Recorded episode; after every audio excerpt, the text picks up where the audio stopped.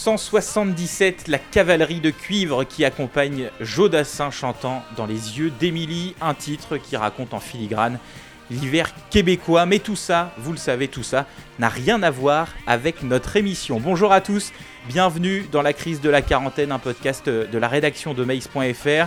Nous enregistrons le jeudi 30 avril, 44e jour de confinement lié à la pandémie de coronavirus en France. Aujourd'hui, l'équipe est composée d'Agathe qui est à Strasbourg, Clément à Cancale en Bretagne, Diane à Paris, Camille à Blanquefort tout près de Bordeaux. Bonjour les amis. Salut. Bonjour. Et on retrouvera aussi Sophia qui est à Corroy-le-Château en Belgique un peu plus tard dans l'émission. Alors aujourd'hui, on va bien sûr parler euh, de musique avec euh, les choix euh, de tous les copains et les copines qui sont là. On va rester en contact avec le reste du monde et le reste de l'actu grâce à Agathe et Camille qui nous présentent comme chaque semaine les infos sans coronavirus. Et puis on va vous donner quelques idées de choses à regarder, des films de François Truffaut aux documentaires que l'on trouve en ce moment sur Arte. Et puis on va aussi parler cuisine et sébum, pas en même temps, soyez rassurés. Mais d'abord, l'actualité, tout de même, c'est le déconfinement, bien sûr, qui se précise pour le 11 mai. Alors je ne vais pas repréciser hein, toutes les mesures annoncées par le Premier ministre en début de semaine, mais les amis, je voulais savoir comment vous envisagez ce déconfinement, ou plus précisément en ce qui concerne vos comportements. En gros, ma question, c'est est-ce que vous allez profiter à fond de tout ce que va permettre le déconfinement, ou bien est-ce que vous allez quand même garder un petit peu le pied sur le frein qui veut commencer euh, sur cette question Agathe euh, oui, ben moi je pense que en fait on va déjà pas trop avoir euh, le choix. Enfin notamment nous en Alsace quand on a parlé des départements verts, enfin Edouard Philippe a parlé des départements verts. Je pense que nous on sera pas en département vert donc les parcs seront fermés, les regroupements vraiment limités. On aura des informations encore plus tard. Donc je pense qu'en réalité même si je voulais, j'aurais pas beaucoup de choses possibles. j'aurais pas beaucoup de Mhm. possibilités. Donc euh, après, moi, ce qui est sûr, c'est que oui, je vais voir euh, mes amis et je pense que c'est la seule chose finalement que je vais faire et que ça va trop rien changer à ma situation actuelle, à part le fait que je pourrais quand même voir mes amis, euh, voilà, et profiter avec eux. Mais sinon, je vais pas m'aventurer à essayer de rentrer chez moi, par exemple, euh, dans le sud ou euh, ou me balader euh, pendant des heures, quoi, dans la ville.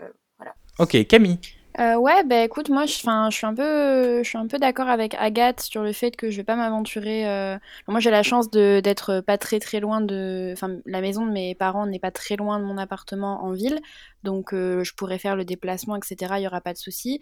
Mais euh, je vais pas m'aventurer, par exemple, à euh, rendre visite euh, à des potes qui sont dans d'autres départements. Et d'ailleurs, je pense à, à ceux, enfin, par exemple, il y a des, des amis dans ma classe, dans ma promo qui eux sont dans d'autres départements et qui pourront pas rentrer sur Bordeaux pour par exemple réviser les partiels avec nous etc donc c'est Mhm. un peu voilà c'est un peu triste pour ça mais bon tant qu'il faut le faire il faut le faire. Sachant que nous je pense qu'on sera en département vert puisque je suis en Nouvelle-Aquitaine et qu'on n'a pas eu non plus euh, une hécatombe donc je pense que voilà on sera on sera en département vert. Mais euh, j'avais prévu tu vois par exemple de faire euh, une sorte de soirée chez moi parce que bah, j'avais pas vu mes potes depuis deux mois et je m'étais dit bah, comme ça tu fais un truc chez toi et tout c'est cool. Et en fait plus j'y réfléchis et plus je me dis est-ce que réunir 10 personnes dans un 18 mètres carrés en temps d'épidémie c'est vraiment une bonne idée? Non Ouais. Euh, du coup bah je suis en train d'annuler ça mais est-ce que ça va euh, en fait si tu veux j'ai l'impression que ce truc euh, enfin ce déconfinement c'est pas vraiment une fin de confinement quoi que euh, on va juste devoir faire attention à où on met les pieds, etc. Mais euh, enfin qu'on n'aura plus besoin d'attestation, mais qu'en soi on va quand même devoir faire attention à ce qu'on fait, etc. Donc je sais pas. Je me sens un petit peu. euh, Ouais. Je me sens un petit peu comme euh, dans une sorte de, tu sais comme comme les enfants quand tu quand tu leur dis ouais ouais le Père Noël il existe et tout et qu'ils sont là genre euh, j'ai un doute, ben moi c'est un peu pareil tu vois. Ce déconfinement pour moi c'est euh, le, le Père Noël, la, perception que j'avais du Père Noël à 4 ans. Genre j'ai un petit doute quand même sur l'aspect merveilleux du truc. Ouais, ouais, ouais, c'est sûr que ça va être, ça va continuer, pardon, d'être, d'être compliqué et- et donc, bah, de- voilà, d'influer sur nos, nos comportements. Moi, je suis un petit peu comme vous, euh, euh, même si, euh, bon, j'ai j'ai plus tellement de, de potes ici à, à Cherbourg en, en Normandie, mais, mais, mais j'en ai quand même quelques-uns. Et effectivement, je me dis, bah, est-ce que je vais vraiment profiter de les voir beaucoup ou pas? Il y a toujours, en fait, on, va apprendre, et c'est ce qu'on, c'est ce qu'on, c'est ce qui se dit euh, dans tous les commentaires depuis le, discours de, d'Edouard Philippe, c'est on va apprendre à vivre avec ce truc-là, quoi. Genre, euh, c'est pas fini, ça c'est certain, et en fait, il faut juste qu'on apprenne à, à, dealer avec le, avec le virus. Et c'est, et c'est un peu, pardon, et c'est un peu bah, compliqué, quoi, parce que Ouais, comme tu dis, c'est, pas du tout euh, une fin de confinement. De toute façon, c'est pas vendu comme ça, si j'ose dire. Euh, et puis moi, ce que je vois aussi, c'est qu'il y a déjà de nouvelles échéances de fixer. C'est-à-dire qu'on vit au rythme de ça depuis le début. Euh, des dates et des annonces. Et, et, genre là, la prochaine, ce sera le 2 juin pour savoir quand est-ce qu'on pourra retourner en terrasse ou quand est-ce qu'on pourra retourner à la plage aussi, puisque les plages restent fermées, par exemple. Donc en fait, on, va continuer à vivre avec cette petite musique. mais tout de même, quand même, pour essayer de, positiver, est-ce que vous êtes, on va dire, un peu euh, rassuré tout de même par rapport à ça? Ou en tout cas, est-ce que pour vous, ça va ressembler euh, à une bouffée d'oxygène, on va dire, par rapport à ce qu'on vit depuis euh, bah, plus de 40 jours maintenant? Bah oui, quand même, une bouffée d'oxygène, enfin surtout pour moi, du coup, qui est confinée toute seule. C'est vrai que bah, le contact avec des gens me manque. j'ai envie de voir mes amis, j'ai envie de profiter avec eux, qu'on regarde des films et tout. Enfin, voilà, j'ai quand même vraiment envie de profiter avec eux et surtout moi qui suis une personne qui aime beaucoup recevoir chez elle. Euh, genre j'aime pas particulièrement sortir, mais j'adore recevoir chez moi, être chez les gens, etc. Et du coup retrouver ça, ce qui est une grande partie de ma vie, ben ça va me faire beaucoup de bien déjà, même si euh, voilà il y a beaucoup de choses qui ne seront toujours pas possibles, mais retrouver mes amis, euh, dans mon appartement ensemble et, et ouais, juste se retrouver, ça, ça va être euh, quand même top. Euh, Diane? Euh, Oui, et de, de, pouvoir marcher aussi. ça paraît un peu bête, mais enfin moi j'ai hâte juste d'entrer au travail juste pour, pour faire mes 45 minutes de marche quotidienne et de prendre l'air toute seule avec mes écouteurs dans la rue, chose que je n'ai pas faite depuis du coup 40 jours. Ouais, et, de, voir autre chose que vos quartiers finalement parce que moi je, moi je me dis que j'ai de la chance euh, puisque je suis à la campagne je suis obligé de prendre la voiture pour aller euh, faire les courses par exemple. Euh, donc je peux passer même si je peux pas m'arrêter je peux passer par la mer etc enfin voilà je, vois d'autres choses. Je pense à vous qui êtes dans qui êtes dans des villes et qui du coup respectez absolument le périmètre quasiment de 1 km et vous pouvez pas aller plus loin quoi. Et, et en fait ça, pendant 50 jours vous n'aurez vu que ça. Et c'est c'est assez fou. Et j'imagine pour vous, oui, effectivement, et surtout toi, Diane, à Paris, tu vas pouvoir reprofiter un petit peu de, de la ville et de, de, de, de la vue, au moins, j'ai envie de dire. Mais pardon, je t'ai coupé, je sais pas si tu avais fini. Euh, non, oui, c'est ça. Et puis même pouvoir après, euh, de mon lieu de travail, pouvoir aller à pied, peut-être le soir chez des copains euh, qui habitent dans d'autres quartiers c'est con, hein, mais j'ai beau rester à Paris, ce sera vraiment dépaysant, entre guillemets, genre, puisqu'effectivement, comme Agathe, je pourrais pas rentrer en Normandie, voir mes parents, euh, en tout cas pas maintenant, euh, pas avant quelques mois, je pense. Donc, mhm. euh, se dépayser, ça va être aller chez les copains à l'autre bout de la ville, voilà. Puis ça va être assez sympa, à Paris, il y aura moins de monde, donc ça va être un peu... Non, mais je me dis, enfin, c'est vrai que moi, j'y habite pas, mais je me dis, les voitures un petit peu en moins, un peu moins de mm. monde, ça doit être agréable aussi. Ce sera l'équivalent de Paris au mois d'août, pour ceux qui Exactement. connaissent. Euh, euh, Camille Ouais, moi j'ai hâte d'un truc, c'est de pouvoir sortir sans attestation, genre tu sais, sans avoir à penser à l'attestation. Parce que je suis vraiment une pro de euh, quand je sors, c'est ça se règle dans 5 minutes. C'est-à-dire qu'on me dit, on sort, je fais OK, enfin je me maquille à l'arrache, j'enfile des chaussures et je m'en vais, tu vois. Et les trois quarts du temps, j'oublie un truc. Et là, la plupart du temps, par exemple, quand je veux sortir de chez moi, euh, par exemple, pour aller acheter des clopes, euh, ben, je fais 300 mètres dans la rue et là, je me dis, mais attends, merde, mon attestation. Et du coup, ben, je reviens chez moi en courant, tu vois, et, je, refais mon attestation. Et c'est un truc, ça me gonfle de devoir toujours la remplir. Et ça, c'est un truc, ça va vraiment pas me manquer et ça va me, je sais pas, tu vois, psychologiquement, ça me libère de cette contrainte de devoir marquer où je vais, quelle date on est, quelle heure il est. Euh, non, c'est bon, quoi. Enfin, ça, tu vois, le, fait que ça disparaisse, ça me rend euh, plus qu'heureuse. On imagine. Euh, euh, Clément, euh, toi tu es à Cancale, donc on l'a dit en Bretagne, tu es chez tes parents. Je me posais la question, est-ce que tu vas rentrer à Rennes où tu fais tes études et où tu vis, puisque c'est dans le périmètre des 100 km du coup Tu pourrais rentrer à Rennes, est-ce que tu vas le faire ou est-ce que tu vas rester là où tu es? C'est la grande question depuis quelques jours. Là, je suis en train de me demander effectivement si je rentre, sachant que la bibliothèque universitaire ne sera probablement pas ouverte, ce qui est presque sûr. Euh, parce que j'aurais bien aimé euh, me rendre à la bibliothèque pour chercher des bouquins pour préparer le concours. Moi, ce qui me fait un peu plus peur, c'est qu'effectivement, si on peut euh, sortir plus librement, c'est-à-dire que chaque arrêt qu'on fera dans des boutiques ou quoi que ce soit, il faudra avoir un masque, il y aura beaucoup de choses à respecter. Et je pense que le déconfinement sera très dur justement à ce niveau-là, puisqu'il faudra prendre de nouvelles habitudes. Et mine de rien, le confinement, on commençait un peu à s'y habituer comme ça. Et, euh, et, je pense que ça va être compliqué de, voir tout. Euh, C'est-à-dire que chaque mouvement va être euh, réglementé, quoi. En dehors de la balade seulement pour se promener, il faudra vraiment faire attention. Et je pense que les, notamment les transports en public seront des lieux assez anxiogènes. Ouais, il va falloir se raisonner en fait, tout simplement. Et, moi, ce que je trouve intéressant quand même dans tout ça, et après là, on part sur des trucs plus philosophiques et sociologiques, mais c'est que en France, pour une fois, enfin pour une fois, plus que d'autres fois, on va parler un peu de responsabilité individuelle aussi, parce que en France, on est toujours un peu euh, euh, à vouloir être euh, pris par la main pour ce genre de choses, etc. Et les gens ne se responsabilisent pas forcément beaucoup. Contrairement à d'autres pays, on nous donne toujours l'exemple du Japon, de Singapour, enfin voilà, les pays asiatiques où il y a un grand respect de l'ordre, de, des consignes sanitaires, etc., etc. Et donc là, ça va aussi être un peu un test, je pense, pour notre société à nous et notre manière de vivre. Et ça risque de pas être simple. Euh, et pourtant, comme tu disais Clément, il va falloir le faire de toute façon parce que eh ben, il va bien falloir qu'on continue de respecter un certain nombre de, mesures de, sécurité, les, gestes barrières, etc.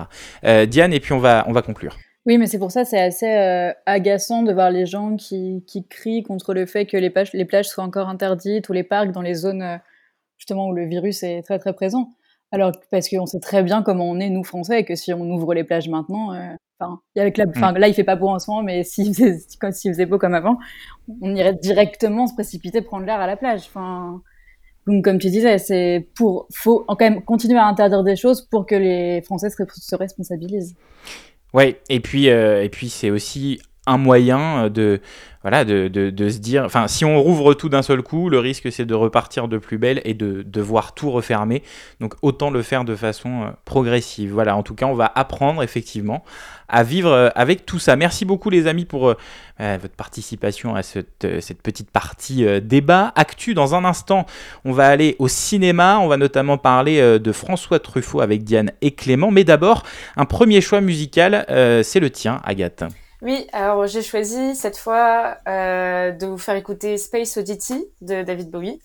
Donc euh, voilà, encore une fois, euh, un classique. Je suis pas très originale, euh, mais c'est vraiment le premier grand succès de David Bowie. Donc ce titre sort en 1969 dans l'album qui porte le même nom que le titre. et je l'aime bien parce qu'il est très étrange et et il est surtout en lien avec euh, l'époque, vu que euh, c'est la mission Apollo 11. Il y a 2001, l'Odyssée de l'espace, le film de Kubrick, qui sort aussi euh, un an avant la sortie du, du titre. Donc on retrouve toute cette atmosphère spatiale un petit peu euh, étrange, énigmatique, et c'est pour ça que j'aime beaucoup ce, titre.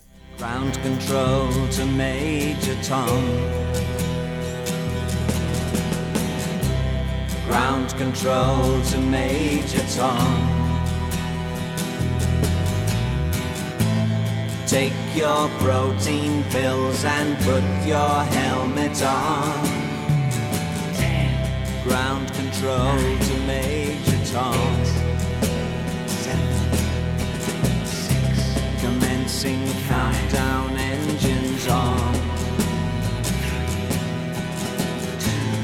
check ignition and may God's love be with you.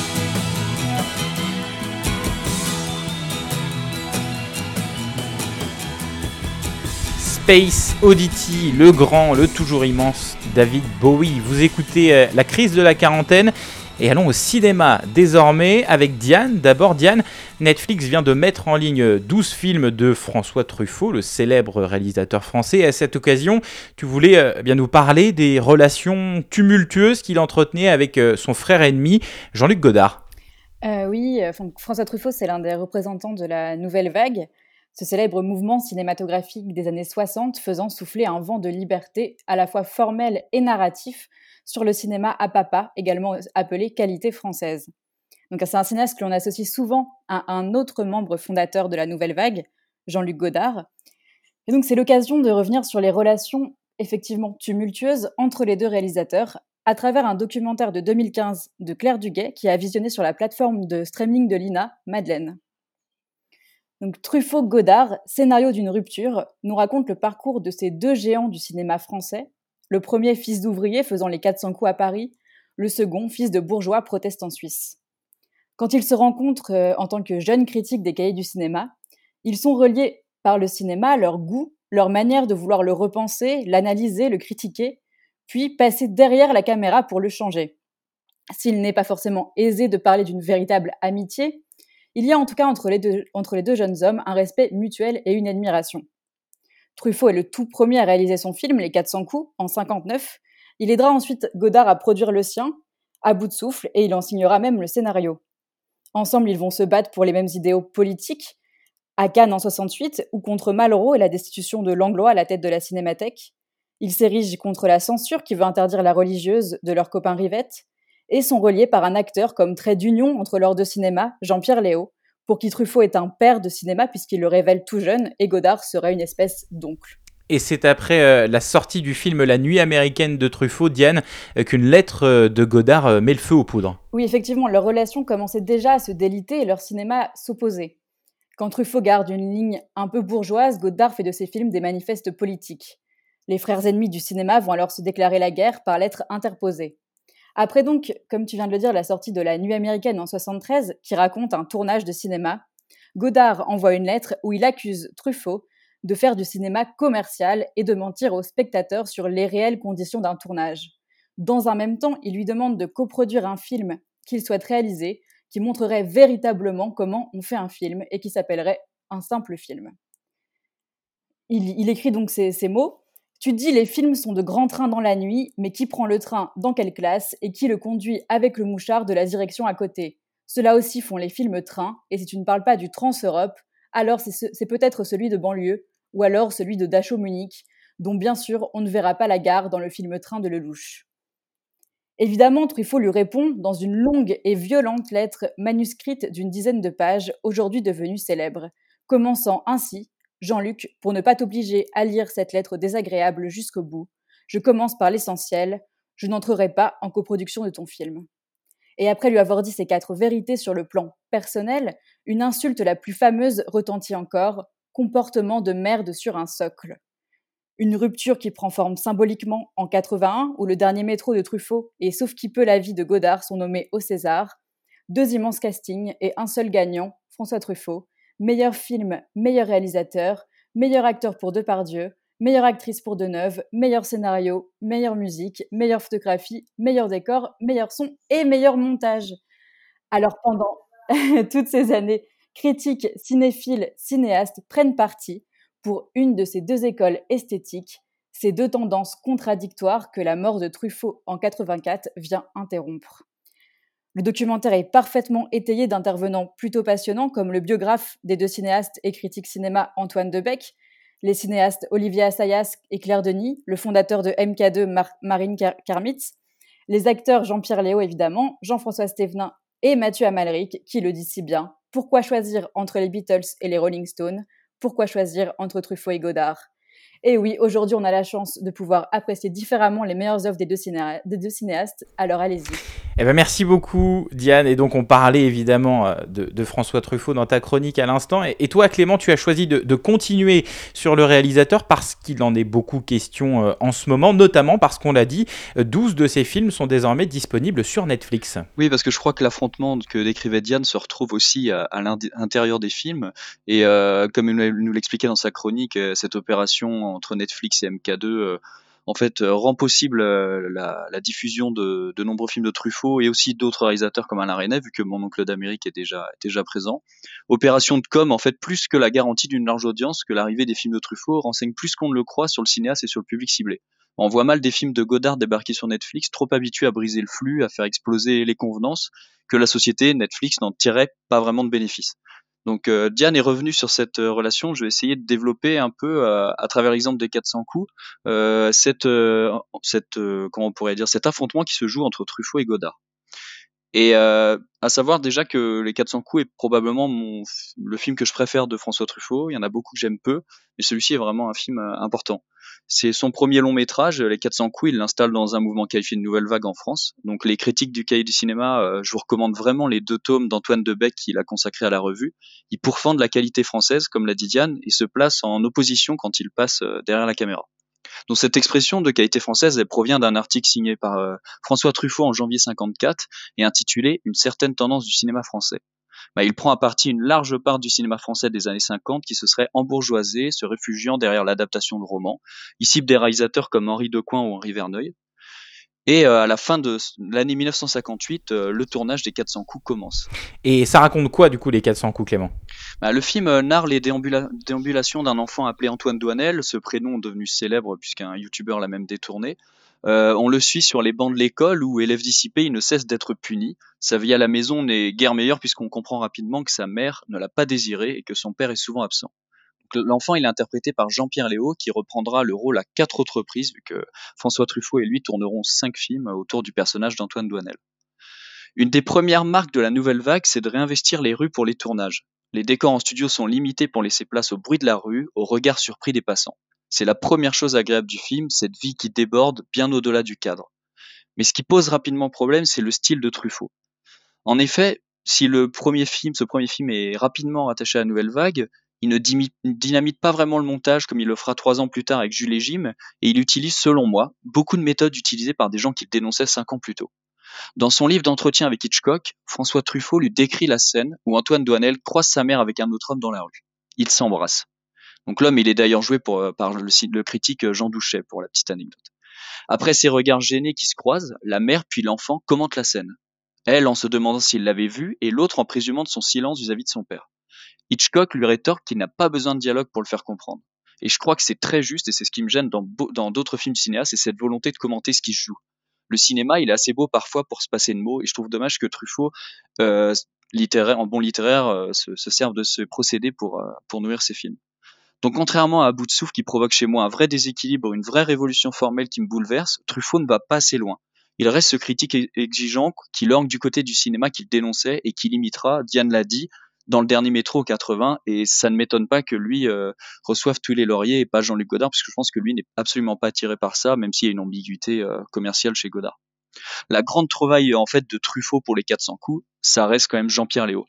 Et j'ai revu ses films euh, récemment sur Netflix justement et je me disais que les 400 coups avaient cette grâce qu'il a plus ou moins, peut-être pas perdu, mais qui va s'étioler au fil des temps en vouloir convoquer toujours des, vedettes et, euh, et, reprendre la structure de scénario euh, de, films de la qualité française. Donc je vous laisse vous faire votre propre avis en découvrant les films.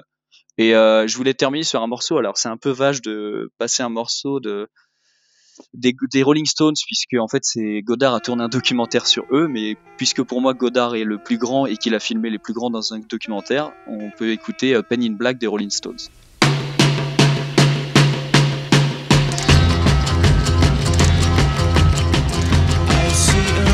picture as I it painted black. No colors anymore, I want them to turn black. I see the girls walk by dressed in their summer clothes. I have to turn my head until my darkness goes. I see a line of cars and they are painted black. Never to come back.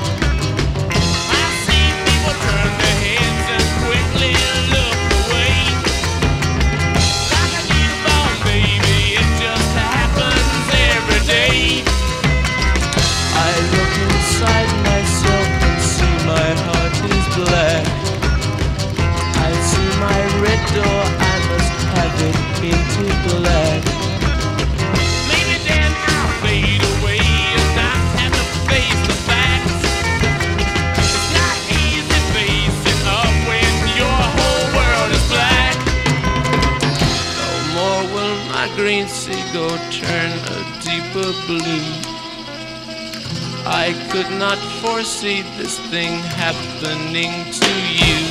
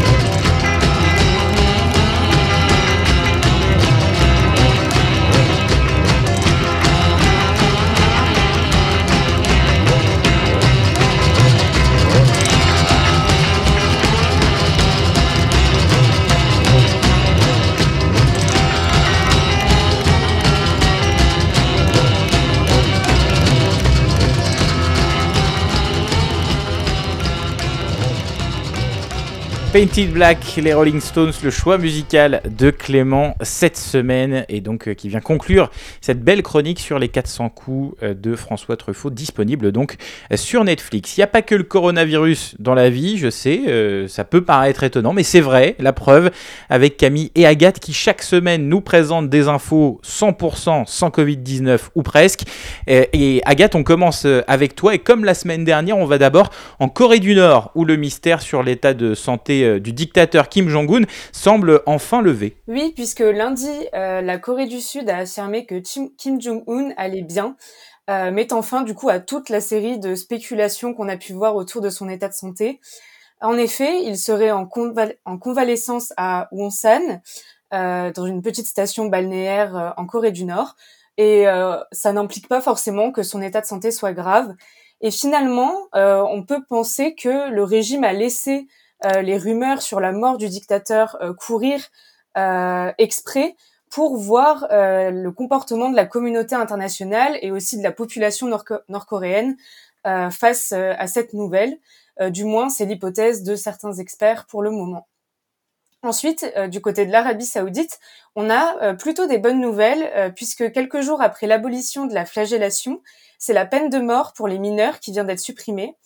Euh, ces mesures s'inscrivent dans un mouvement de réforme plus large euh, du pays, mené par euh, Mohamed Ben Salman, qui est le prince héritier du pays. Donc c'est une grande avancée pour les droits de l'homme dans le royaume wahhabite saoudite, où le système judiciaire est encore très fondé sur une application stricte de la charia.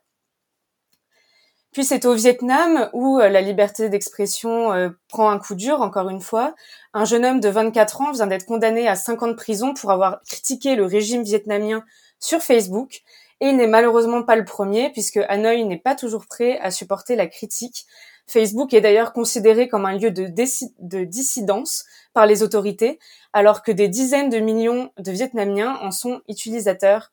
Donc un grand problème euh, pour la plateforme américaine qui se voit obligée de euh, supprimer certains contenus euh, forcés par le gouvernement vietnamien. Et puis Agathe, cette question, mystérieuse s'il en est, et si les extraterrestres étaient parmi nous?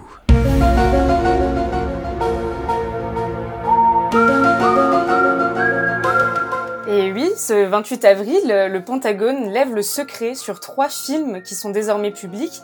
Ces trois films ont été tournés euh, au début des années 2000 par des pilotes américains et présentent des mouvements aériens pour le peu euh, étranges. Ces deux films avaient déjà été publiés par le New York Times en 2017, mais ils n'avaient rien d'officiel, donc il y avait que des spéculations autour euh, de l'origine de ces films. Et pourtant, là, le Pentagone vient de les rendre publics. Euh, pour autant, malgré la publication officielle, le Pentagone n'a pas commenté vraiment leur contenu. Euh, il évoque simplement un phénomène aérien non expliqué, de quoi encore nourrir pendant longtemps les spéculations de vie extraterrestre. Les États-Unis, on y est et on y reste avec toi, euh, Camille, pour parler de Joe Biden, le prochain candidat démocrate à la présidentielle de 2020. Il est à nouveau rattrapé par des accusations d'agression sexuelle.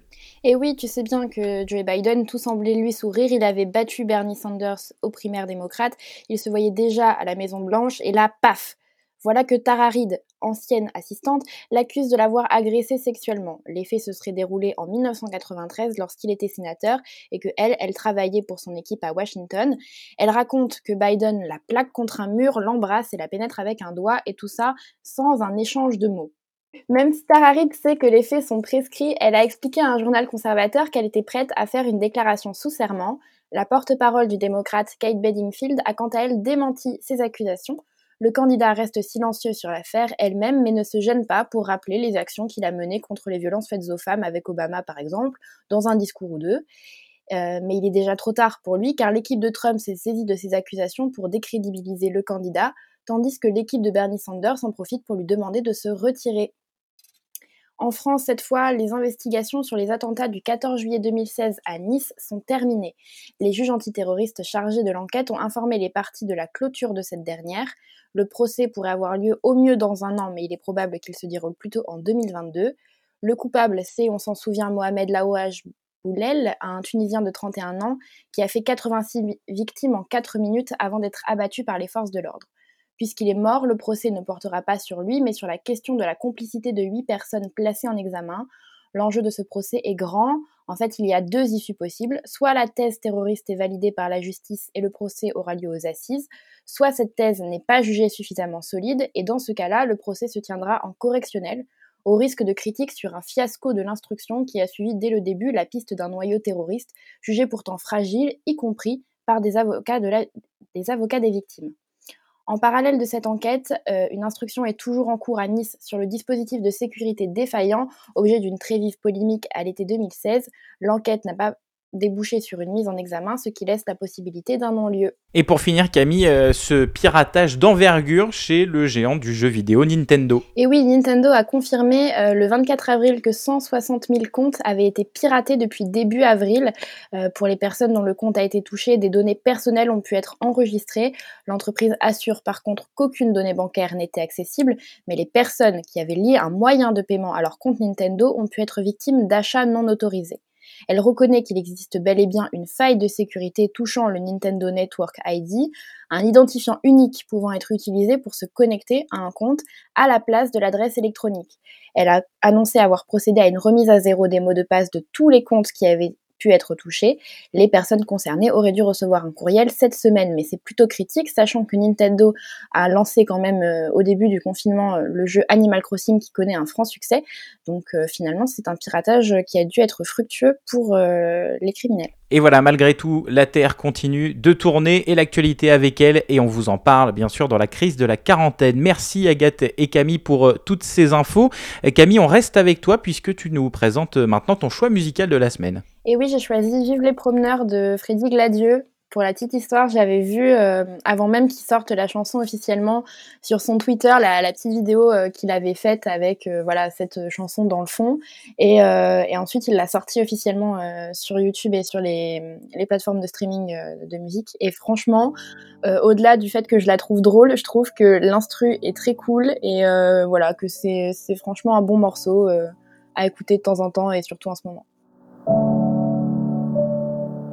Ah, bientôt ça fera déjà 4 semaines de confinement dans ton appart et c'est toujours aussi accueillant. Quand je te demande où est le sel, tu me dis il est sous l'évier. Quand je te demande où est le sucre, tu me dis attends, je vais le chercher. Jamais, jamais, on a pris autant soin de moi, jamais. Je sais que jamais tu m'abandonnerais. Le vaccin, j'espère qu'on trouvera jamais.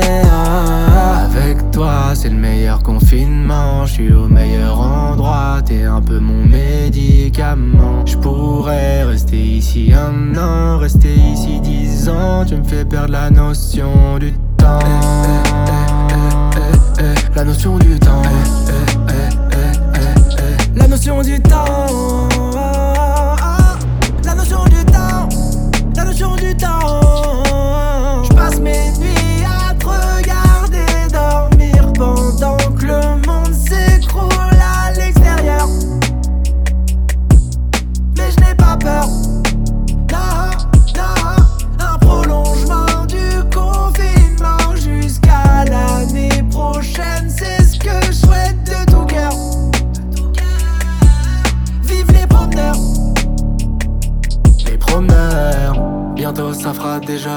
4 semaines de confinement dans ton appart et c'est toujours aussi accueillant. Quand je te demande où est le sel, tu me dis il est sous l'évier. Quand je te demande où est le sucre, tu me dis attends, je vais le chercher. Jamais, jamais, on a pris autant soin de moi, jamais. Je sais que jamais tu m'abandonnerais. Le vaccin, j'espère qu'on trouvera jamais. jamais.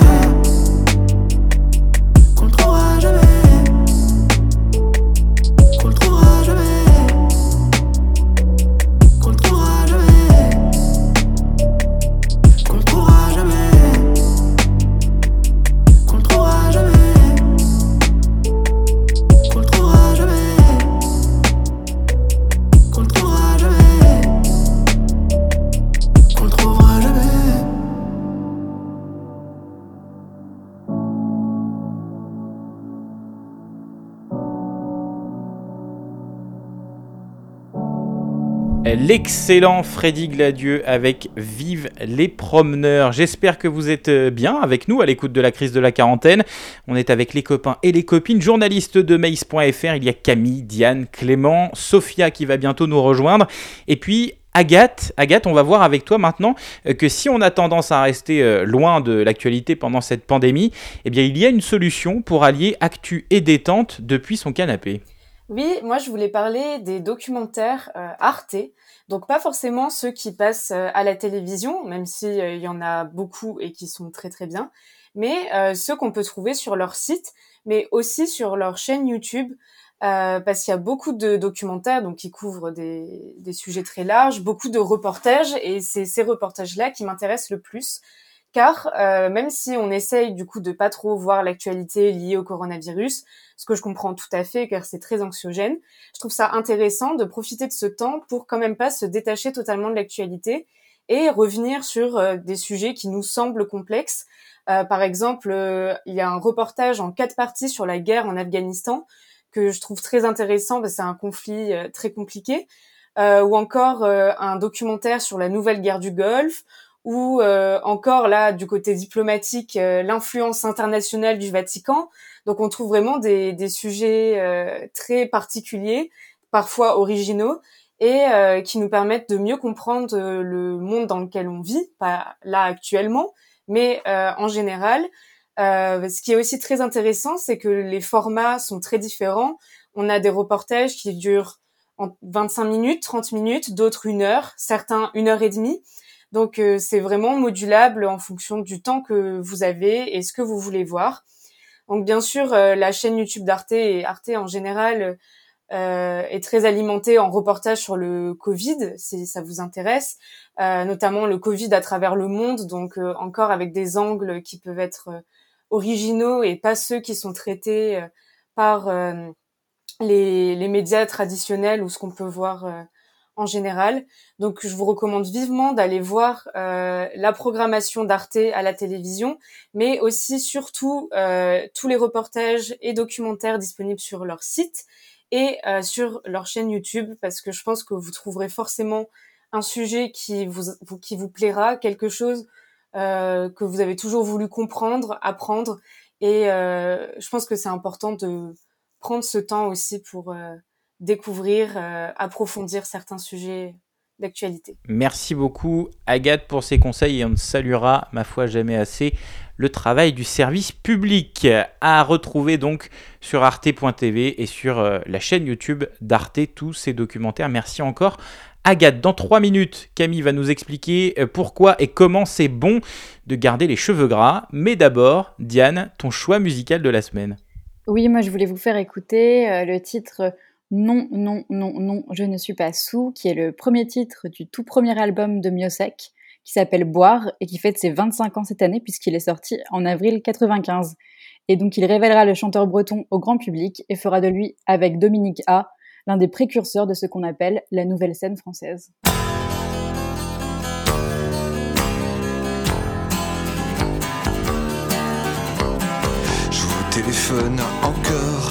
Ivre mort au matin, car aujourd'hui c'est la Saint-Valentin et je me remémore notre nuit très bien comme un crabe déjà mort. Tu t'ouvres entre mes mains, ceci est mon vœu, ceci est ma prière, je te la fais et de genoux à terre. Non, non, non, non, non, non, non, je ne suis plus sous, un peu à bout, c'est rien. Moi je crois en toi, c'est tout. Allô oui c'est moi encore. Écoute-moi bien. Moi la nuit quand je m'endors Je t'imagine très bien perdu sous d'autres corps Me réclamant en vain Bouffé par les remords De la Saint-Valentin. Ceci est mon vœu Ceci est ma prière Je te la fais. Et de genoux à terre Non non non non Non non non non Je ne suis plus sourd Un peu à bout c'est rien Moi je veux de toi c'est tout.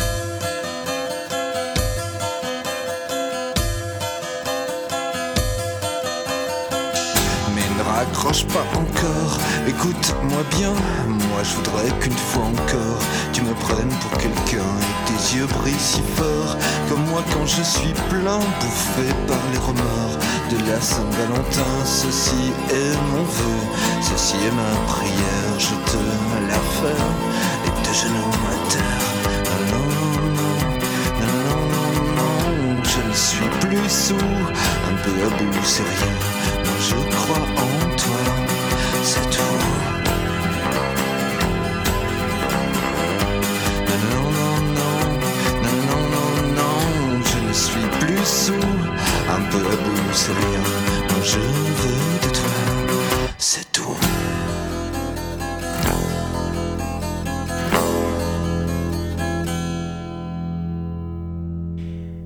Non, non, non, je ne suis pas sous, c'est mieux sec, évidemment. Bon, Camille, j'ai cru comprendre que ce confinement, même s'il est bientôt euh, fini, du moins en partie, on en a parlé, euh, t'en avais euh, par-dessus la tête. Bah oui, pour une raison assez simple, Kevin, c'est que qui dit confinement dit absence de coiffeur, et au bout de 45 jours de confinement, ben moi j'ai la frange en plein dans les yeux, et, et pas assez de dextérité pour la couper toute seule. Et puis, tu sais, les cheveux, c'est une grosse préoccupation en ce moment hein, pour, euh, pour tout le monde, alors que Édouard Philippe euh, se fait des cheveux blancs, voire même une barbe blanche. Euh, Macron, lui, il se les arrache. les nôtres, ils poussent, et puis, et puis ils deviennent gras aussi. Alors pour ceux qui n'auraient pas euh, la maîtrise du vocabulaire capillaire, euh, quand, un cheveu est gras, on dit qu'il régresse. Euh, donc en gros, quand on a le cheveu qui régresse, on a le cheveu dégueulasse. quoi. Et en période de confinement, pour ceux qui ont la chance de ne pas avoir à aller travailler, avoir le cheveu dégueu, on s'en fiche un petit peu. C'est même l'occasion d'a- d'aborder un scalp luisant, c'est-à-dire de faire la fameuse cure de sébum. Alors la cure de sébum, c'est le fait de ne pas se laver les cheveux pendant un mois. Enfin, généralement c'est un mois, mais on peut aussi euh, faire moins selon la, la nature de ses cheveux. Alors d'accord Camille, mais ça a quel intérêt euh, de se négliger ainsi la fibre capillaire? Eh bien, figure-toi, Kevin, que d'une part, ça régule ta production de sébum. Donc après ça, normalement, tu es censé avoir moins besoin de te laver les cheveux, ou en tout cas moins souvent. Euh, D'autre part, ça leur fait du bien, figure-toi, parce que ben, fini les bains d'huile, les après-shampoings ou autres sérums que dans tous les cas, euh, tu ne devais pas utiliser avant avoir la tronche de tes bouclettes. Euh, mais, euh, mais le sébum, parce qu'en fait, le, le truc le plus efficace pour hydrater sa touffe, ben, ça reste les choses qu'on produit nous-mêmes naturellement. Bon ok, tu m'as convaincu, en plus c'est bon pour les bouclettes, alors on va dire que je vais essayer, mais concrètement, il faut que tu m'expliques comment on fait une cure de sébum. Bah alors c'est archi simple, tu ranges ton shampoing, tu ne te mouilles pas les cheveux, mais genre jamais, D'accord. et tu te brosses euh, la crinière euh, pendant une à deux minutes tous les soirs ou tous les matins si tu préfères, enfin une fois par jour, pour faire circuler euh, ce, ce joli sébum euh, de- du bulbe jusqu'aux pointes. Et puis après l'avoir testé personnellement pendant une petite cure de seulement deux semaines, je constate pas des choses incroyables, mais tout de même assez positives, c'est-à-dire des cheveux plus forts et plus brillants. Donc c'est déjà ça de gagner. Et ben voilà, pour avoir de beaux cheveux revigorés, régénérés, suivez donc les bons conseils de notre chère Camille. Merci beaucoup Camille pour euh, euh, ces petits conseils euh, capillaires. Bon moi je vais vous parler de, musique à présent parce que bah, je crois que c'est important hein, pour beaucoup de gens pendant ce confinement. En tout cas, personnellement j'en écoute beaucoup et j'essaye d'écouter notamment des chansons qui donnent la pêche, qui donnent le, sourire, qui font bouger mes fesses de confiné. Et figurez-vous que la science a parlé il y a quelques années, puisqu'il y, a des- chansons qui rendent heureux. Oui, c'est un scientifique néerlandais spécialiste du cerveau euh, qui, euh, en 2015, a mis au point un, algorithme très compliqué hein, que je ne saurais euh, vous expliquer en détail pour définir les chansons populaires qui rendent le plus heureux. Alors, il a pour ça décrit euh, trois critères. Il faut des paroles positives, un tempo de 150 battements par minute, euh, parce que ça déclenche apparemment inconsciemment une sensation d'énergie. Et puis, il faut aussi l'utilisation euh, du majeur, ce qu'on appelle le majeur en musique, c'est-à-dire des notes qui sonnent de manière euh, joyeuse à notre oreille et qu'on associe donc à un sentiment de confiance. Et donc, quand il y a des chansons qui, qui réunissent ces trois critères, elles nous rendent tout simplement heureux. Et je ne sais pas si vous avez, euh, vous les amis, déjà vu cette, cette étude, mais à votre avis, quelle est la chanson qui rend le plus heureux au monde d'après ce scientifique néerlandais? C'est récent? Chanson américaine, j'imagine? Ouais. Non. C'est une chanson anglaise. Ah, les Beatles, non? Ouais. Ouais. Ouais, c'est ce que j'allais dire aussi. Euh, non. Attendez, je crois que je suis en train de dire une grosse connerie en plus. Euh, non, non, non, non, c'est bien anglais. Oh là là là là, vous, vous, allez me tuer quand je vais vous dire qui c'est en plus. Euh, non, vous l'avez pas? C'est pas les Beatles. C'est un peu plus récent. On est dans les années 70. Euh, John Lennon? Non, bah John Lennon, qu'est-ce que je dis? Elton John. Non. Et non, c'est un groupe, c'est Queen. Ah, bah Ah oui. oui. C'est Queen et c'est Don't Stop Me Now, Ah, ben. évidemment. Bien sûr. Normal.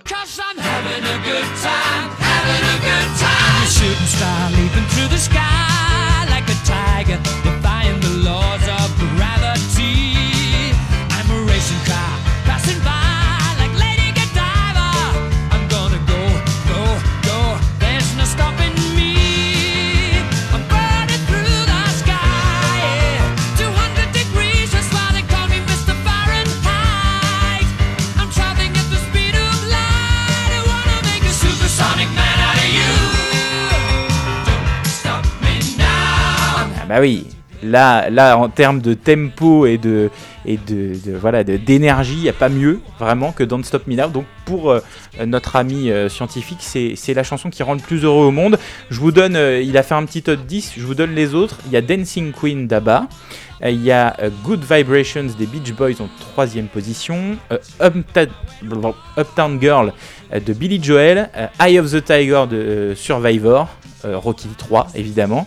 Euh, I'm a Believer de The Monkeys, Girls Just Wanna Have Fun de Cindy Lauper, euh, Living on a Prayer de, Bon Jovi, I Will Survive de Gloria Gaynor, et puis la dixième c'est Walking on Sunshine de Katrina and the Waves. Voilà pour euh, la petite playlist, le top 10 des chansons qui rendent le, plus heureux.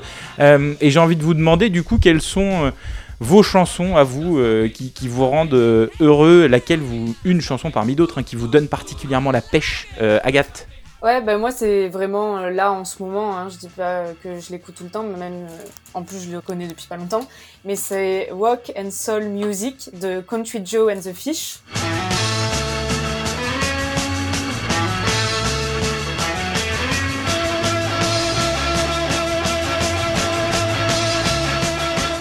Donc euh, euh, groupe de rock, euh, voilà, euh, Woodstock, etc.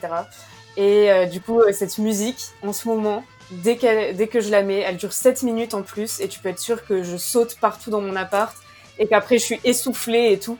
Mais elle me donne trop la pêche, et j'ai l'impression d'être à Woodstock parce que c'est un peu live et parfait. Clément. Alors moi, c'est pas du même niveau euh, musicalement, mais ce serait peut-être euh, Tata Yo-Yo d'Annie Cordy. genre, genre, je crois que les, les 30 premières secondes me rendent complètement fou et euh, me donnent envie de danser.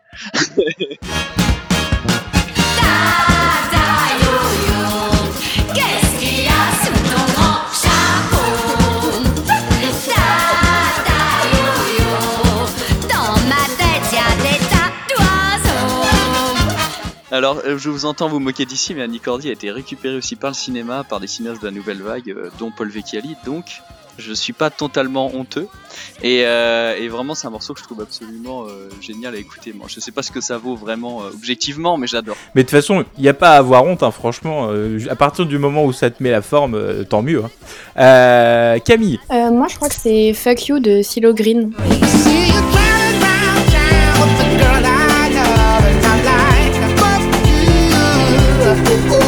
Je, saurais pas expliquer pourquoi, mais euh, enfin si en fait. C'est-à-dire que cette chanson, une fois que je l'écoute, je peux être euh, dans tous mes états, hein, que ce soit énervé, déprimé ou quoi. Une fois que je l'écoute, genre je sais pas, j'ai l'impression euh, d'avoir passé 3 minutes à dire des gros mots et du coup je sais pas, je suis détendue. Et euh, elle me rend très heureuse euh, cette chanson. Et Diane? Euh, moi, c'est Get Busy de Shane Paul. Enfin, de base, tout Shane Paul. euh, tu me Ah mets ouais. ça, tu sais que je suis direct oui. sur la piste. euh, Température. Ah ouais. température, ouais. Mais surtout l'album Get Busy euh, de base, c'est top. Shake that thing, miss. Can I, can I shake that thing, miss? Annabella, shake that thing, yeah. Donna, Donna, Jody and Rebecca. Woman, get busy. Just shake that booty non-stop when the beat drop. Just keep swinging it, get jiggy. Get drunk up, percolate anything you want. Call it oscillate if I don't take pity. Want to see you get life on the rhythm of my ride. And my lyrics up about electricity. Bon, bah écoutez, c'était c'était cool, les amis. Voilà, des plein de petits conseils pour ceux qui nous écoutent euh, de chansons euh, sympa à, à écouter pour se mettre en forme. Et vraiment, je pense qu'on est tous d'accord que Don't Stop Me Now de Queen, effectivement, elle met de ouf la forme. Et, euh, et voilà, ça fait toujours du bien de, de la réécouter. Euh, eh bien, on va retrouver Sophia maintenant. Euh, Sophia qui va nous parler de cuisine dans sa chronique du jour. Mais d'abord, quel est ton choix musical cette semaine? Alors moi j'ai choisi Ça fait Salina d'un petit rappeur bruxellois qui s'appelle Tausen. Euh, j'ai voulu parler de lui parce que je trouve ça hyper marrant de me dire que je prenais le même métro que lui euh, pendant mes premières années d'université. Et euh, puis du jour au lendemain, il a disparu de la circulation de Bruxelles et il est monté dans les grandes sphères. Et puis maintenant, il est première partie de D6 euh, dans toutes les salles qu'il fait. Et voilà, je, suis super fière d'avoir un artiste comme ça bruxellois qui monte et qui fait de la bonne musique.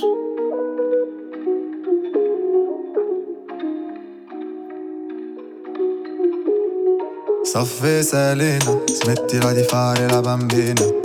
Toi et moi c'est terminé. Ça fait Selena, smettila di fare la bambina. Toi et moi c'est terminé. Ah, eh, ah.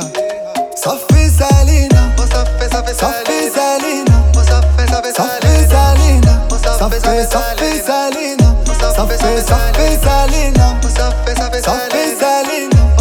Ça fait, fait, ça fait. Ça fait, ça fait Selena. Ça fait, Selena. Ma baby, mama, Mazina. Quand je vois ton corps se dandiner, dans ma tête c'est Katrina. Ça fait, ça fait Selena. Ma baby, mama, Mazina. Quand tu m'as dit que c'est terminé, j'avais mal à la poitrine. Ça fait. Ça fait, ça fait, ça fait. Ça fait, ça fait, ça fait Selena. Ça fait, ça fait. Ça fait, ça fait. Ça fait, ça fait, ça fait. Ça fait, ça fait, ça fait Selena. Ça fait, ça fait Selena. Ça fait, ça fait Selena. Ma baby, mama, Mazina. Quand je vois ton corps se dandiner, dans mon cœur c'est Hiroshima. Ça fait, ça fait Selena. Ma baby, mama, Mazina. Je sais que ton cœur est chagriné. C'est toi la perdante au final. Ça fait Selena. Ça fait, ça fait, ça ça fait, ça fait Selena. Ça fait, ça fait Selena. Ça fait, ça fait, ça fait Selena.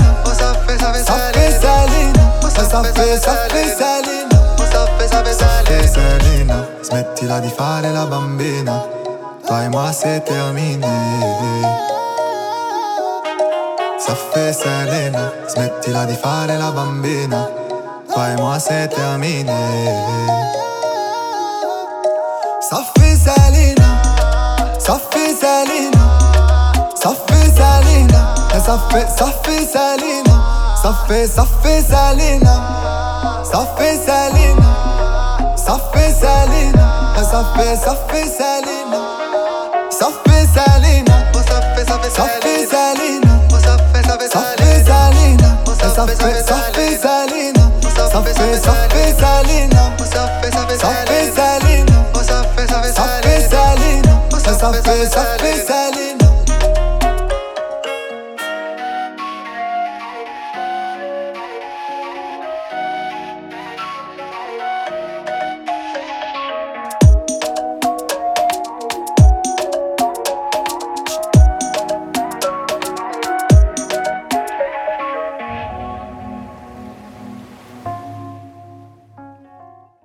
Ça fait Salina de Tausen, donc c'était euh, ton choix musical de la semaine, Sophia. Merci beaucoup et on reste avec toi parce que tu voulais euh, nous parler euh, cuisine et je crois qu'on est nombreux hein, à se lancer là-dedans depuis le début du confinement. Oui, alors, après une énième tentative infructueuse de se mettre au sport, après avoir épluché tout le catalogue de Netflix, après avoir pleuré parce que la baisse du salaire à cause du confinement ne permet pas de souscrire un abonnement élu, après avoir tenté de faire des siestes dans toutes les pièces de la maison, on l'a tous fait.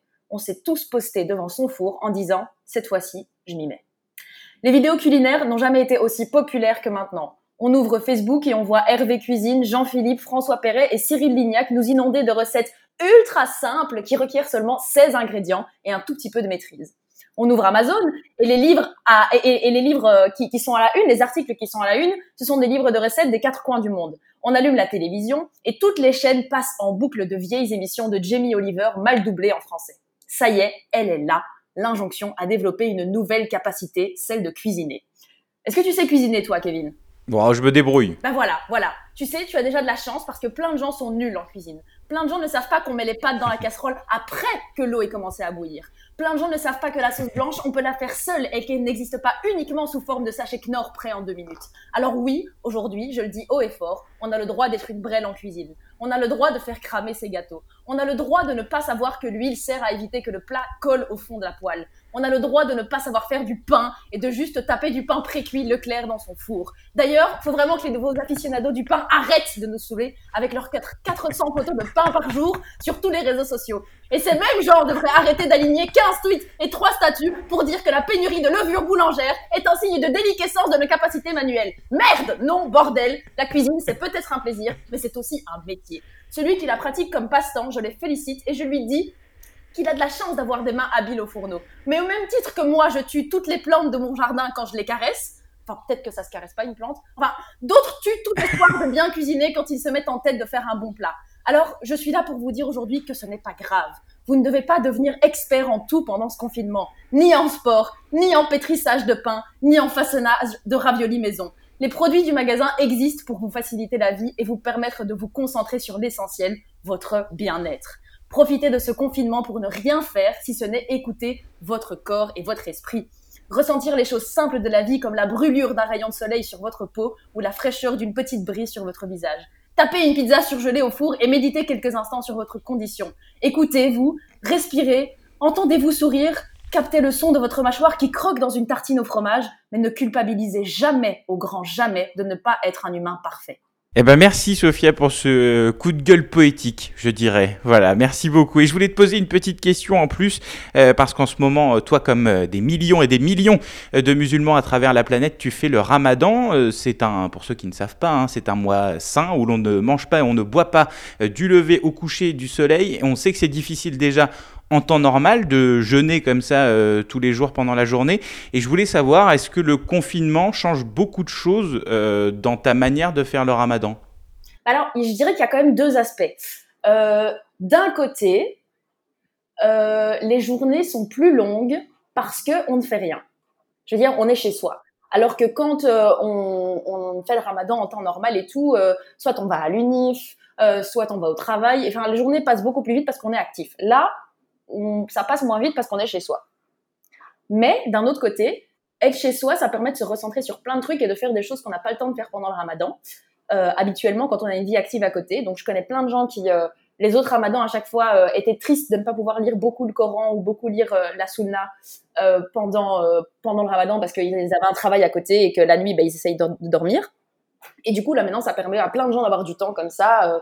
Et c'est beaucoup plus chouette. Et puis, il y a, y a plein de, de trucs super cool euh, qui se développent euh, sur les, les réseaux sociaux et sur YouTube, notamment des vidéos euh, de traduction de sourates, donc du Coran en français, euh, des explications et tout ça. Enfin, franchement, c'est il y a, y a plein de gens qui mettent à profit leur temps de confinement pour euh, diffuser une sage parole et c'est très chouette. Donc, c'est pas plus difficile ou moins difficile de ne pas manger, mais euh, c'est plus chouette au niveau de la piété, d'avoir du temps pour se concentrer sur, euh, sur sa religion. Ok, eh ben merci beaucoup Sophia pour euh, ce petit témoignage et on souhaite un, un très bon ramadan évidemment à toutes celles et ceux qui sont en plein dedans. Ça s'achèvera le 23 mai, hein, c'est ça, hein, ça dure un mois, 23 avril, 23 avril, 23 mai, si j'ai bien compris. Euh, on verra, on verra, on verra. C'est peut-être le 23 mai, peut-être avant, peut-être après. C'est entre 28 et 30 jours, on dépend de la lune en fait. Bon allez, jouons maintenant pour finir cette émission. Euh, Camille, tu nous as préparé euh, un petit quiz, je crois, pour, euh, pour terminer. De quoi, euh, avec quoi tu vas nous faire jouer? Bah, en fait, j'ai pris euh, des, les pires excuses entendues pendant le confinement par les forces de l'ordre pour sortir de chez soi. Et j'en ai préparé aussi des fausses, et vous allez devoir deviner si elles ont bien été dites ou non. Super. Ok, et alors je commence. Euh, Ah, parce que c'est dur, il y, en a des, il y en a des très drôles quand même. Un homme qui a fait prendre l'air à son boa à Marseille, vrai ou faux? Ouais, Putain, je- tu vois, franchement, par terre. ça peut tellement être Non, vrai. faux quand Ouais. même. non. Bah ouais, genre, le serpent sur le goudron, euh, j'imagine pas trop, quoi. non, mais... Mais non, Mais il mais aurait genre, dû il le mis, il porter l'a mis à autour de lui. Bah oui. En laisse. Ah, Parce, parce que là, euh, le boa, le boa en laisse sur la canne bière, mon gars, euh, c'est compliqué. Je te jure que j'imaginais ça. je- Bon, allez, moi je, moi, je dis vrai. Moi, je dis Ouais. vrai. Ok, C'était vrai bah, c'était vrai. C'était vrai. C'était vrai. mais non, mais- Donc les Marseillais, si vous êtes avec nous, un peuple incroyable. Euh, un homme qui s'est habillé en policier pour ne pas se faire contrôler à Paris. Ah oui, ça doit Oui, exister, ça c'est beau. sûr. Oh, pff, ouais, oui, c'est- oui, ça c'est sûr aussi. Ah, Eh je- ben, c'était faux. je sais pas, ouais, moi, Ah moi, bon je peux Ah pas faire ça, genre. Oui, c'est illégal, mais. euh, Enfin, en tout cas, si c'est vrai, Ouais, euh, c'est pas sorti dans les journaux, mais euh, ça, c'est moi qui l'ai inventé. ouais, c'est illégal, mais bon, ça aurait pu être une bonne idée. Enfin, en tout cas, Oui. moi, j'y ai pensé pour sortir de chez moi. c'est Mais drôle. euh, à Paris, non. Bah, je pense que tu verras dans un petit village, mais pas à Paris, genre. Genre, tu te fais direct. Ouais, c'est vrai, c'est vrai que. Ouais. Ouais. Ok. La prochaine? Yes. Ouais. Un homme qui a coché toutes les cases de l'attestation dans le Gard. Ah, mais je suis sûre. vrai. Oui. Oh. Il Bah savait oui, pas. c'est- c'est Il a vrai. paniqué, il a paniqué. Ça ça m'a fait mourir de rire parce qu'en fait, le- l'article qui en parlait explique que le mec, du coup, quand il s'est fait contrôler, il a dit Ouais, mais parce qu'en fait, du coup, je suis allé faire des courses et puis après, je suis allé rendre visite à ma mère qui avait besoin de moi. Et, puis, du coup- et donc, vraiment, il t'explique qu'en fait, ça fait trois heures qu'il est plus chez lui et qu'il en a profité pour faire tout ce qu'il avait à faire, quoi. Donc, Mais tu euh, sais que j'ai pensé ça, je me suis dit, c'est un jour je sors et que je fais deux choses en même temps. Est-ce que on va me faire chier, tu vois, genre en mode, euh, bah t'as dit que t'allais faire les courses, je dis ouais, mais en fait je voulais marcher avant de faire les courses. Mais tu peux en cocher coup, dans deux. je vais bientôt les avoir, genre. J'ai vraiment pensé à ça, donc ça me fait trop rire. Euh, ok, une autre. Hmm. J'en ai marre de ma femme, il faut absolument que j'aille voir ma maîtresse en Haute-Vienne. Oh non. Je sens que ça va être vrai, mais c'est C'est horrible. faux. C'est faux, je pense. Je Ok, qui est vrai, tu vrai, franchement. Marqué sur le papier. Bah, là. en fait, je vais vrai. dire vrai juste parce que je trouve ça horrible que ce soit vrai, quoi. Eh ben, c'est vrai. Putain. Putain. Et le pire, et le pire, c'est que le flic qui, qui disait ça, il disait que c'est une excuse qui est archi courante. Genre qu'il y a beaucoup, beaucoup de gens qui disent qu'en fait, ils se barrent pour aller voir genre leur, euh, leur maîtresse ou leur... euh, enfin, Ou le- leur amant. Ou leur amant, ouais. Waouh. Oh là. Euh, ouais, donc euh, ça aussi, euh, ben voilà, le peuple français, un bel exemple. et euh, et, euh, un- une dernière pour la route. Une dernière ou encore, euh, ou encore deux? Encore Deux. deux? Oh, encore deux. Encore allez. deux? Ouais. Ok. Alors, une retraitée qui a fait semblant d'être amnésique et donc de ne pas se souvenir du confinement à Nice. Moi, je génial. parce que j'aimerais tellement que ce soit vrai. Oh, Si c'est pas vrai, si c'est pas vrai, c'est dommage.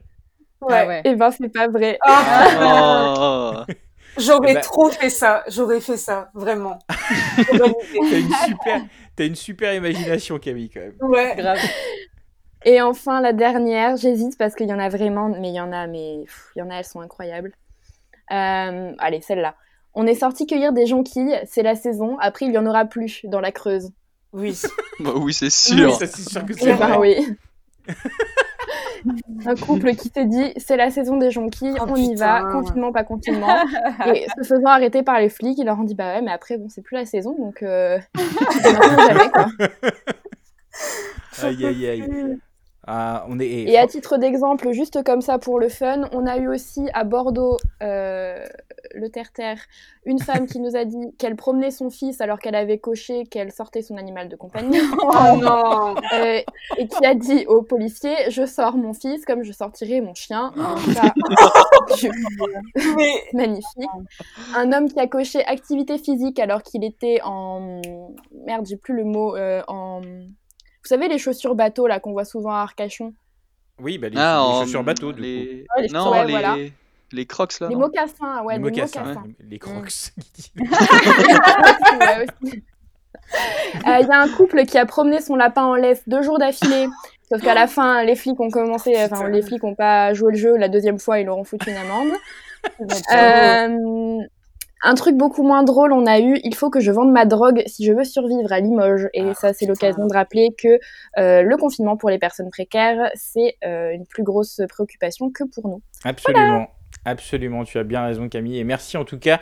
Enfin, ça prouve quand même que bon, tous, c'est pas bien franchement. Ne, ne, ne- ne prenez pas des fausses euh, excuses pour sortir. Restez chez vous, hein, on le rappelle quand même jusqu'au 11 au moins. Et et surtout quand même, je suis désolé, mais ça prouve qu'on a une imagination débordante dans ce pays parce que je suis certain qu'ailleurs ça se passe pas comme ça. Mais sûr, sûr et certain. Voilà, on est quand même vraiment. euh, Bah, ouais, un pays formidable. Vive la France surtout. Un exemple mondial. Et merci beaucoup Camille en tout cas. Et merci à tous les amis d'avoir participé à cette nouvelle crise de la quarantaine. Sophia, Camille, Diane, Clément et Agathe m'accompagnaient aujourd'hui.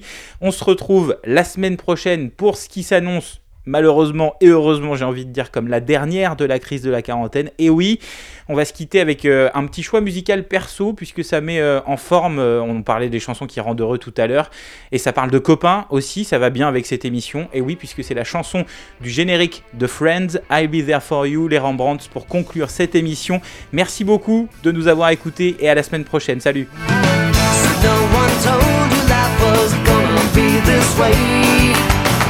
Job's a joke you broke. Your love life's the away.